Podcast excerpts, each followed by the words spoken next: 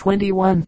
De hidden themselves all around and above the steep slope, and from their ambuscades rolled stones down on the Spaniards, every one of whom was killed. Having gotten my mule safely over this dangerous track, where they could never have been rescued if they had lost their footing, I arrived after a while at the home of the shaman, near which I camped. When I went up to the house, I found it empty, and was barely in time to see a woman making her escape with a child as best she could. I realized that if the shaman did not return that evening or early next day, I should have to return to Lajas. The plaintive trumpet sound of a giant woodpecker about sunset as far as we could make out. The only living being in the vicinity did not detract from the gloominess of the prospect. Luckily, however, my shaman friend came to my tent at daybreak next morning, and thus relieved my anxiety. Though exceedingly busy cutting down trees and shrubs to clear his field, he spared one of his helpers to show me the way to Hormiguez, charging only three reals for the accommodation, and one real extra 12 cents in Mexican money to be paid to the man in case I should want him to go farther and show me the way to Agua Copies. I also improved the opportunity to get from him some ethnological information and a short Tepehuan vocabulary. Thus with lightened heart I started off through a country that, while it did not present any remarkably steep ascents and descents, was very rough and hard to travel. The main Sierra is here very narrow, and the large mountainous mass broken up into irregular ridges and steep valleys. The next day, much of the time we followed a high, rocky ridge, the highest point of which is called Mojones. Here, 10 miles north of Pueblo Viejo, the boundary line of the territory of Tepic is said to run for several miles on the road, and particularly from the last mentioned ridge, magnificent views of the wild country northward present themselves, over the steep descent into the canyons and gorges of the western part of the Sierra Madre. Only three Tepehuan ranches were observed. I arrived without any mishap at Pueblo Viejo, which is inhabited mainly by Aztecs. Of late years they have become much mixed with the Tepehuans, who have here taken refuge from drought and the advancing neighbors. Indian settlers who thus come from other pueblos are called poblanos. They receive land from the community in return for the services they render, and the two tribes freely intermarry. Although neighbors are never allowed to settle within the confines of the village, still the people, who have considerable intercourse with Acaponeta, and who also go some distance to a work in the mines of Sinaloa, speak Spanish quite well. Indeed, of the three languages spoken here, Spanish is the one most generally heard.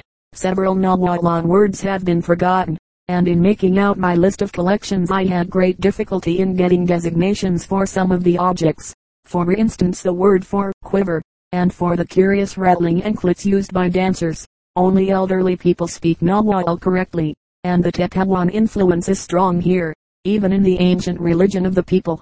It was curious to note that many people here, as in Lajas, eat neither hens nor sheep, while they freely partake of beef. People here are more intelligent and much less reticent than in Lajas. Women when addressed will answer you, while in Lajas the inhabitants are guarded, and suspicious even of other Indians, not to speak of neighbors. Another difference is that very few drink mescal. At a meeting I had with the Indians, I remarked, in my desire to please them, that the Mexican government was interested to know whether they were getting on well or whether they were coming to an end. To this the principal speaker at once laughingly rejoined, of course, they want to know how soon they can finish us. The Indians here had the usual trouble from neighbors trying to encroach upon their territory. Once a delegation from this and the neighboring pueblos undertook a journey to the city of Mexico in order to settle the troubles about their land. They stopped 11 days in the capital and were well received by the Ministerio del Fomento, but their money gave out before they finished their business, and they had to walk all the way back without having accomplished anything. I found these Indians law-abiding and obliging, and I had no great difficulty in securing permission to be present at a mitote, which was to be given at a ranch in the neighborhood.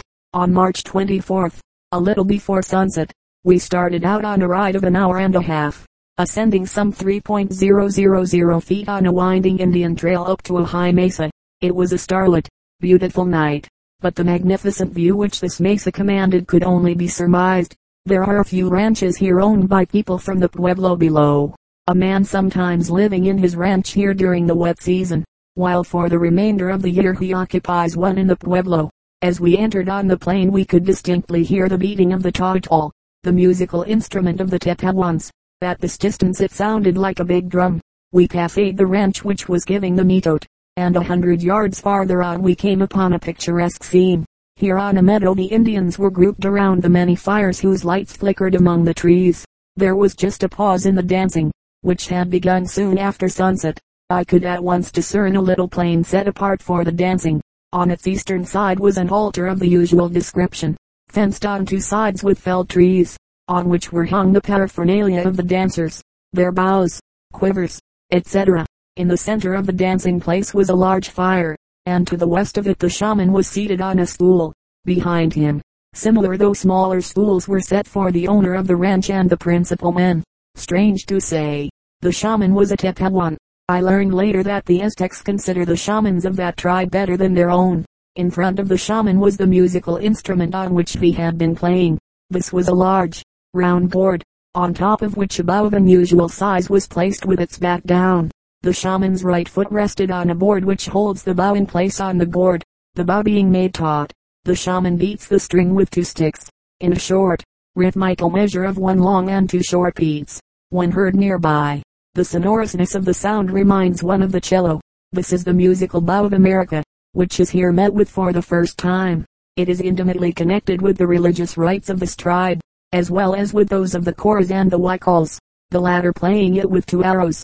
The assertion has been made that the musical bow is not indigenous to the Western Hemisphere, but was introduced by African slaves, without placing undue importance on the fact that Negroes are very rarely, if at all, found in the northwestern part of Mexico.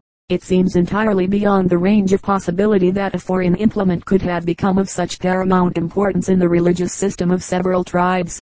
Moreover, this opinion is confirmed by Mr. R. B. Dixon's discovery, in 1900, of a musical bow among the Maidu Indians on the western slope of the Sierra Nevada, northeast of San Francisco, California.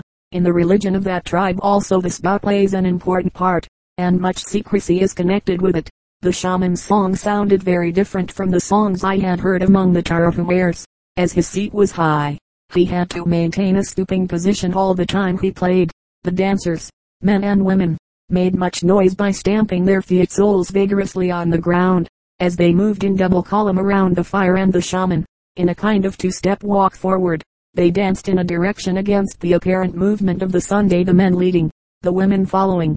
I noticed that the step of the women was slightly different from that of the men, inasmuch as they lifted themselves on their toes at each step. At times the columns would suddenly stop and make the same kind of movements backward for a little while, with the same small jumps or skips as when walking forward. After a few seconds they would again go forward. These movements are directed by the leader, the man who dances first. Both men and women wore flowers, the former fastening them to their straw hats, the latter in their hair with the stem behind the ear. The flowers were apparently selected according to individual taste, but the kind I saw most frequently was a white blossom called corpus, the delicious fragrance of which I noticed every time the women danced by. Two boys had a peculiar kind of white flower fastened with a handkerchief tied around their heads. It is called clavelinos, and looks like thick, white hair. The shaman wore a narrow hair ribbon, but no flower. Around their ankles the men had wound strings of dried empty pods of a certain palm, which made a rattling noise during the dancing. Five times during the night, ears of corn and plumes were brought from the altar, and then the men always removed their hats. The women wore veils rebosos, but it is considered improper for them to use sandals on such occasions. These are worn only by the men. There were five pauses made in the course of the night, and, to prepare the people for them, the shaman each time began to strike more slowly. The dancers continued until they arrived in front of the altar, where they commenced to jump up and down on the same spot, but with increasing rapidity, until the music stopped. When they separated and lay down, those who did not take any part in the dancing were lying around the various fires, the number of the dancers changing with the different songs, according to the degree of enthusiasm among the people. Many went to sleep for a while, but this is not deemed very polite to the owner of the ranch, as the effect of the dancing is much greater upon the gods when everybody takes part. I was told that to keep the people awake a man sometimes goes around spurting cold water over the drowsy and nodding heads. The function had been opened by the owner of the ranch making alone five circuits around the fire, carrying the musical instrument and the two playing sticks and doing reverence to the sun every time he passed the altar. Just before sunrise the mitote concluded with the dramatization of the killing of the deer. Deer skins were brought from the bower of the altar, and the men put on their bows and quivers, each of which contained twenty-five arrows and had two slings attached to it. The men held the deer skins in their hands and danced five circuits. Two Lightfoot boys next appeared on the scene to play the part of the deer. They had deer skins on their backs, and in their hands held deer heads with antlers. These they showed five times alternately to the shaman who furnished the music, and to the altar. Then they began to run, followed by the dancers, who shouted and shot arrows, also trying to catch the deer by throwing lassos that had been kept in the bower. Often they had to flee from the deer, who chased them off the dancing place.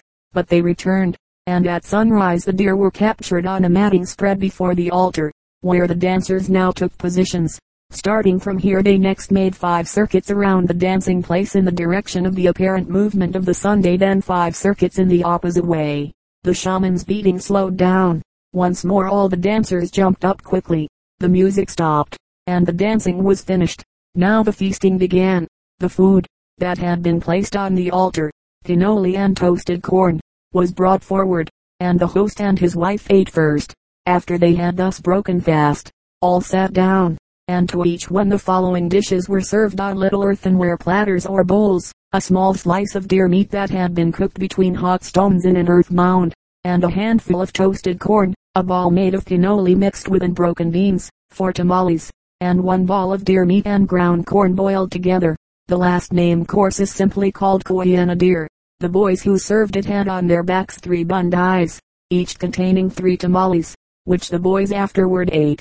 The host always asks his guests to submit for four days longer to the restrictions that are necessary to ensure the efficiency of the dancing. These refer mainly to abstinence from mescal and women, and are conscientiously observed for five days before and five days after the occasion, by the family who arranges the dance. The shaman, on whom the obligation to observe these formalities is greater than on anyone else, may have to officiate at another mitote before the time limit for the first has expired. Therefore much of his time is spent in privations. After the feast, the topics, that is to say, the matting, which constituted the top of the altar, is hung up in a tree to be used again the next year. The trees that had formed the bower near the altar are left undisturbed. The ceremonial objects are placed in the trees for four or five days, and then put into a basket which is hung in some cave. At Pueblo Viejo no more tribal mitotes are given and it seems that no family anywhere makes more than one a year. When a newly married couple wish to give their first mitote, they go away from the house for a month. Both of them bathe and wash their clothes, and impose restrictions upon themselves, sleeping most of the time. When awake they talk little to each other, and think constantly of the gods. Only the most necessary work is done. He brings wood and she prepares the food, consisting of tortillas, which must not be toasted so long that they lose their white color. A thin white gruel, called atole, made from ground corn, is also eaten, but no deer meat, nor fish with the exception of a small kind called michi.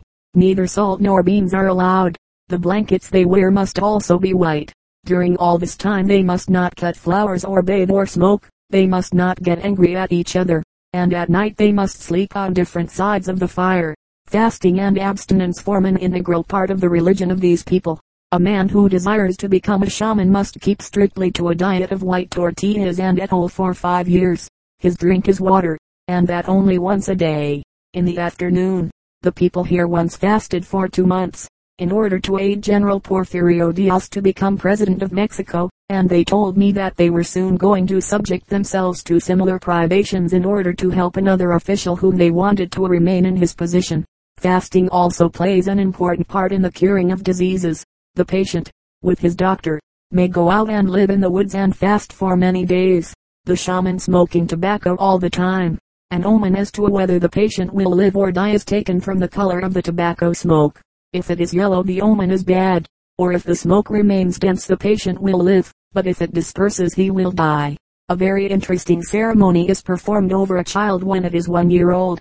The parents go with the shaman into the field and fast for five days before the anniversary and for five days afterward. An hour or two after sunset a big fire is made and four arrows and the ceremonial object called God's eye are placed east of it. The parents and those present look east all the time. The shaman first makes four ceremonial circuits, then puffs tobacco smoke on the god's eye and on the child. He sings incantations and again makes four ceremonial circuits, and smokes as before. Next he places his mouth to the child's forehead, and draws out something that is called the cochist, the sleep or dreams, spitting it out in his hand. He makes a motion with his plumes as if he lifted something up with them from his hand, and holds the plumes over the god's eye for a while. The people now see that two small, white balls are attached to the plumes, and he shows them to all present, to prove that he does not deceive them. Then he crushes the balls in his left hand with a sound as if an egg was cracked, and throws them away. In the morning salt is offered to the rasters. The cochist is taken away from boys twice and four times from girls. A boy cannot get married until the cochist is taken away. A girl at the age of puberty is pledged to a year of chastity, and the same ceremony is performed on her as in babyhood, to be repeated in the following year. Should she transgress during that time the belief is that she or her parents or her lover will die. The principle of monogamy is strictly enforced, and if a woman deviates from it she has to be cured by the shaman, or an accident will befall her a jaguar or a snake will bite her, or lightning strike her, or a scorpion sting her, etc. She gives the shaman a wad of white cotton, which he places on the god's eye. When he smokes tobacco and talks to the god's eye, information is given to him through the cotton which reveals to him whether she has more than one husband, and even the name of the unlawful one. He admonishes her to confess, explaining to her how much better the result will be, as he then can cure her with much greater strength. Even if she confesses, she is only half through with her trouble, because the shaman exacts heavy payment for the cure, from 10 to 20. If she cannot pay now, she has to come back in a month, and continue coming until she can settle her account. By rights, the man should pay for her, but often he runs away and leaves her in the lurch. Since the Indians have come in contact with the Mexicans this happens quite often. When at length the money is paid and she has confessed everything, there is nothing more for the shaman to do but to give an account of it to the god's eye, and she goes to her home absolved. One year afterward she has to come back and report, and, should she in the meantime have made another slip, she has to pay more. From all the cotton wads the shaman gets he may have girdles and hair ribbons made, which he eventually sells. The custom related above is of interest as showing the forces employed by ancient society to maintain the family intact. Fear of accidents, illness or death, more even than the fine or anything else, keeps the people from yielding too freely to the impulses of their senses. The treatment accorded to the dead by these people, and their notions regarding them, are, in the main, the same as those obtaining with the tribes which I visited before them. But there are some new features that are of interest. Here, for instance, near the head of the dead, who lies stretched out on the ground in the house, the shaman places a god's eye and three arrows, and at his feet another arrow. He sings an incantation and smokes tobacco, though not on the dead, while the widow makes yarn from some cotton, which she has first handed to the shaman. When she has finished the yarn, she gives it to the shaman, who tears it into two pieces of equal length, which he ties to the arrow standing at the right hand side of the man. One piece he rubs over with charcoal, this is for the dead, and is tied lower down on the arrow. He winds it in a ball, except the length which reaches from the arrow to the middle of the body, where the ball is placed under the dead man's clothes. The other thread the shaman holds in his left hand, together with his pipe and plumes. After due incantations he divides the white thread into pieces of equal length, as many as there are members of the family, and gives one piece to each. They tie them around their necks and wear them for one year. Afterward they are mixed with some other material and from them a ribbon or girdle is made. On the fifth day the dead is dispatched from this world. In the small hours of the morning the shaman, with his plumes and pipe, and a jar of water into which some medicinal herbs have been thrown, leads the procession toward the west, while the people, including women and children, carry branches of the zapoti tree, they stop, while it is still dark, and the shaman steps forward and dispatches the deceased. He returns very soon, and sprinkles water on the people and toward the west, where the dead has gone. Chapter XXVII Inexperienced help how to acquire riches from the mountains Sierra del Mayer the Coras their aversion to papers, their part in Mexican politics and a general official danza. It is practically impossible to travel from tribe to tribe in Mexico without changing muleteers not only because the men generally object to going so far from their homes, but also because it is not advantageous to employ men who do not know the country through which they are passing. Whenever the Indians understood something about packing mules, I preferred them to the Mexicans, because I could learn much from them on the way. The latter part of my travels I employed none but Indians. The unwillingness of desirable men to leave their homes makes a frequent change very embarrassing. My next destination from Pueblo Viejo was Santa Teresa, the most northern of the Cora Pueblos, and everybody thought it was too far away. I had finally to take whatever I could get in the way of carriers. For instance, I had only one man on whom I could depend, a civilized Tepehuan, who was bright and knew his business well, but he was hampered by an injured arm. Then I obtained another man, somewhat elderly. He, too, became suddenly aware that his right arm was crooked and not strong enough to lift heavy burdens, while the two remaining carriers had never loaded a mule in their lives. The first two directed the other pair how to proceed and thus I was treated to the ludicrous spectacle of four men engaged in packing one mule. Naturally it took all day to load my ten animals, and when this was accomplished, it was too late to start, so that the day's work turned out to be nothing but a dress rehearsal in the noble art of packing mules. The result was that I had to take a hand myself in putting the aparejos on the animals, shoeing them and curing the sore backs, which, as a matter of course, developed from the inexperience of some of the men. On the second day, by a stupendous effort, we started, but could go only eight miles to a beautiful llano surrounded by oaks and pines. A few ranches are all that remains of the village that once existed here. On one of them lived a rich Cora who had married a Tepehuan woman. All Coras get rich, the Indians here assert, because they know better how to appease the gods. They submit to fasting and restrictions for a month, or even a year, and then go to the richest mountain the ancient people knew. The master of the mountain comes out and the two make a bargain, the Cora agreeing to pay for the cattle, deer, corn, and other possessions, with men that he kills. The belief that the mountains are the masters of all riches of money, cattle, mules, sheep, and shepherds is common among the tribes of the Sierra Madre. When it devolves upon a Cora to make good his agreement and kill a man, he makes from burnt clay, strips of cloth, etc. A small figure of the victim and then with incantations puts thorns through the head or stomach, to make the original suffer. He may even represent the victim on horseback, and place the figure upside down to give him pain. Sometimes a Cora makes a figure of the animal he wants, forming it of wax or burn clay, or carving it from tuff, and deposits it in a cave in the mountain. For every cow, deer, dog, or hen wanted, he has to sacrifice a corresponding figure. The next day we followed for some time the Camino Real, which leads from Acaponeta to the towns of Mezquital and Durango. We then descended without difficulty some 3.000 feet into the canon of Chivacra, through which flows a river of the same name, said to originate in the state of Zacatecas. It passes near the cities of Durango and Sombrerete, the side of Cerro Gordo. In this valley, which runs in a northerly and southerly direction, we found some Tepehuans from the Pueblo of San Francisco. The Indians here were defiant and disagreeable, and would not even give us any information about the track we were to follow. They had the reputation of stealing mules and killing travelers for the sake of the corn the latter are likely to carry. I therefore put two men on guard and allowed them to fire off a rifle shot as a warning, something they always like to do. The sound reverberated through the still night with enough force to frighten a whole army of robbers. The next morning I sent for the most important Tepehuan, told him the object of my visit, and asked him about the track. He gave me what information he could, but he was unable to procure a guide for a longer time than that day. We were then left to ourselves, with the odds against us. Twice we lost our way. The first time passing a mito dancing place, and coming to a halt before a steep mountain wall, passable only for agile Indians. The second time we landed at the edge of a deep barranca, and there was nothing to do but to turn back to a ranch we had passed some time before. Luckily we met there a Tepehuan and his wife, who assured us that we were at last on the right track.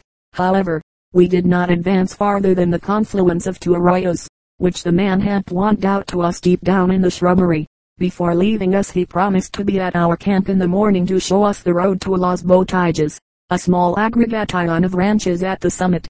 In a straight line we had not gone that day more than three miles, When passing one of our guide's ranches and he had three within sight I noticed near the track a small shuckle about 100 yards off. The man told me that he was a shaman and that here he kept his musical outfit, ceremonial arrows, etc. Though he appeared to be an open-heart young man, I could not induce him to show me this private chapel of his, and we had to go on.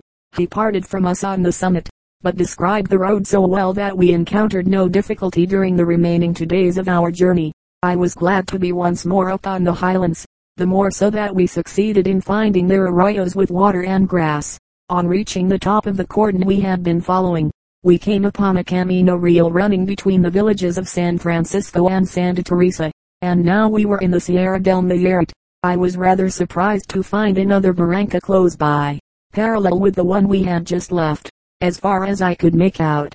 This new gorge begins near the pueblo of Santa Maria el Cotan, high up in the Sierra. At least my old Mexican informed me that the river which waters it rises at that place and passes the Cora pueblos of Guazamote and Jesus Maria. We traveled along the western edge of this barranca, within which there are some Aztec, but mainly Cora villages.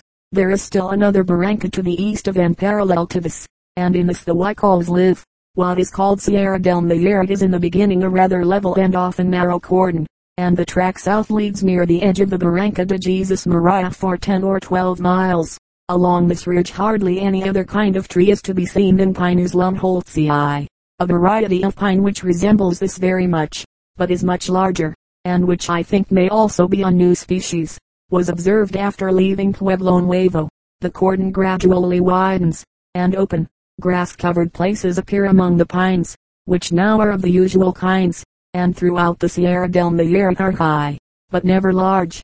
A few Coras pasadas leading mules loaded with panoche, to be exchanged in Santa Maria Cotan for mescal. The most conspicuous things in the Cora's traveling outfit are his rifle and one or two homemade pouches which he slings over his shoulder. There is an air of manliness and independence about these Indians, and this first impression is confirmed by the entire history of the tribe.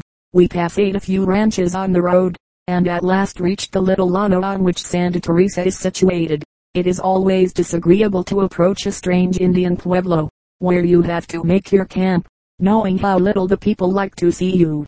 And here I was among a tribe who had never heard of me, and who looked upon me with much suspicion as I made my entry. There were many people in town preparing for the Easter festival, practicing their parts in certain entertainments in vogue at that season. At last I met a man willing to show me where I could find water. He led me outside of the village to some deep and narrow clefts in the red earth, from which a rivulet was issuing. I selected my camping place nearby, at the foot of some low pine-covered hills, and then returned to the pueblo.